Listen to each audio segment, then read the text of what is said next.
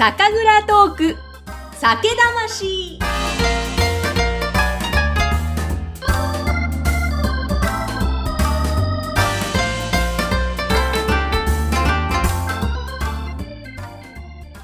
こんにちは。酒蔵ナビゲーターの山口智子です。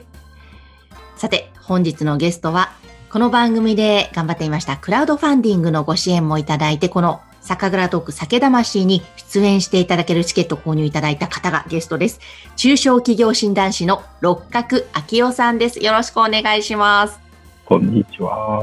こんにちは。まず、クラファンのご支援ありがとうございました。とんでもないです。えー、っとですね、六角さんは栃木県に今お住まいということで、今栃木県と私東京の方とズームでつないでお話聞いているんですけれども、えっ、ー、と、ポッドキャストの番組もすごく長、長く続けていらっしゃるのがあるので、そのポッドキャストのお話も伺いたいと思いますが、まずは、あの、乾杯からいきましょうか。はい、六角さんは今日何を用意されたんでしょうか？白鶴です。あ、かわいい。なんかペットボトルですか？はい。白鶴の小さいペットボトル、こういうのがあるんですね。はい、私は出羽桜でじゃあ。あ、では行きましょうか。乾杯。よろしくお願いします。あ、美味しい。ちょっと、まだまだ太陽が昇ってる時間のお酒、幸せですね。えー、さて、六角さんなんですけど、まずちょっとどういうお仕事を普段されてるのか、ちょっとそこをご紹介していただいてもよろしいですか？はい。実は私は銀行で長く働いてたので、やはり資金調達のご支援が多いんですけれども、実は資金調達を安定化させるには、会社が継続して利益を得るということが大切になってきまして、黒字の会社は銀行が黙って優勝してくれるので、最初は資金調達のご支援をするんですけれども、会社が黒字になるようにお手伝いして、資金調達についてあまり苦労しないで済むようにっていうご支援をしておりまして、はい。なるほど。そういったことも含めて、まあ、あの中小企業の診断士、いろんな経営のアドバイスなどもされていて、本もたくさん出されている六角さんなんですけども、で、この番組も、あの、いくつか配信会は聞いてくださってるんですよね。はい、聞いてます。ありがとうございます。じゃちょっと率直な感想などを伺えたらと思うんですが。そうですね。日本酒なんですけれども、僕は日本酒は好きですけれども、お酒弱いので、あんまり飲めないんですけれども、日本酒はすごく、うん、ここ10年すごく美味しいなって思ってまして、それで、まあ私は、えー、っと、まあ中小企業診断士っていうのは経済産業省の管轄している、まあ資格なんですけれども、経済産業省は6次産業っていうのを推進してまして、まあ6次産業はですね、農業の1次産業、製造業の2次産業、それから小売りの3次産業、これを合わせて6になるから6次産業っていうんですけれども、農業が製造業及び小売業まで一気に、まあ、つながってって言いますか、進出して農業を盛んにしていこうっていう事業を推進しているっていう観点から、そのお酒ですね、酒、日本酒をまあ、盛んにすると農業も製造業も小売業も盛んになるっていう観点から最近見てるんですけども、やはり今日本酒が少しブームになってるのは、そういう農業と製造業、小売業が協力している側面もあるなっていう点で関心を持ってまして、それで日本の、まあ、農業っていうのは最近主食用の米からお酒用の米を作っている農家増えていると思うんですけれども、はい、すごくお米って言いますか、日本酒って世界的に評価されてると思うんですね。うんうん、それで、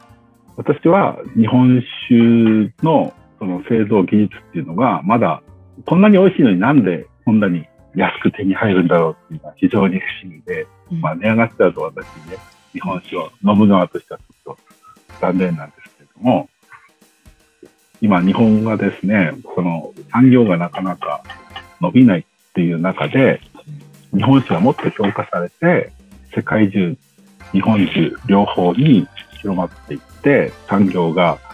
その、一次産業、二次産業、三次産業全部盛んになっていってほしいなっていう観点で、今、日本の竹作りっていうのは、まあ私も関われ、どう関われるかっていう面も考えながら注視しているっていうところです。うん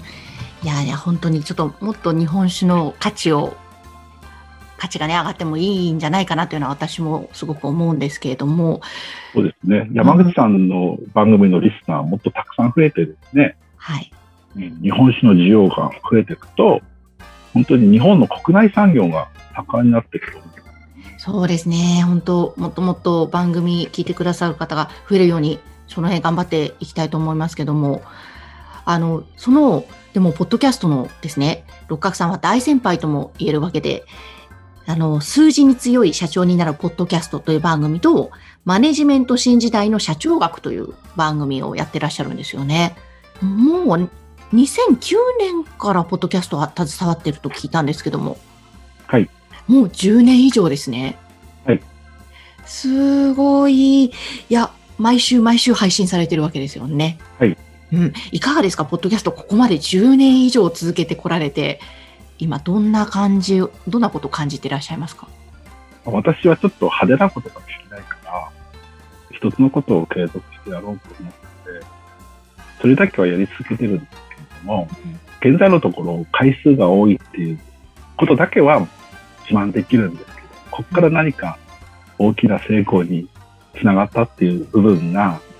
ないから、あまり大きな声で言えないんですけれども、でも、ちょっとした、その、まあ、私の考えに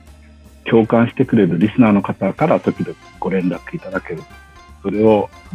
励みに配信してまして。はい。まあ、そうですね。そんなにこれからもちょっと頑張って配信していきたいんですけどね、近い将来は、ポッドキャスト続けてきて、こんな素晴らしいことがありましたよっていうのを、皆さんにご報告できるようになりたいと思ってるんですけれども、現在がすごいですよ、こんなことがありましたよってなかなかちょっと。あ、そもそもまあ10年以上続けてこられてるのが、本当継続するのって大変だなってやっぱり思う時もあるので、で、さっきリスナーの方からの反応励みにと、いや、私も本当その通りで、リスナーの方からの反応、感想を励みに、よし、また頑張るぞって思いながら配信しているので、ちょっと六角さんを見習って、私も10年酒魂続けられるように頑張りたいと思います。そうですね。そうですね。その、日本で、日本酒を、ブームをつけたのは山口さんだっていうふうにね、シンボルになるくらい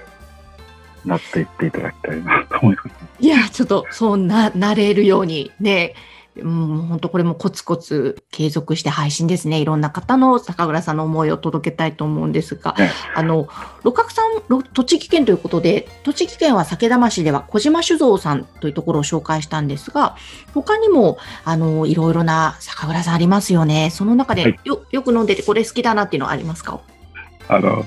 栃木市に飯沼酒造さんっていう酒蔵さんがありまして、はい、私は特に面識はなくてただ単にお店で買って飲むだけなんですけれども、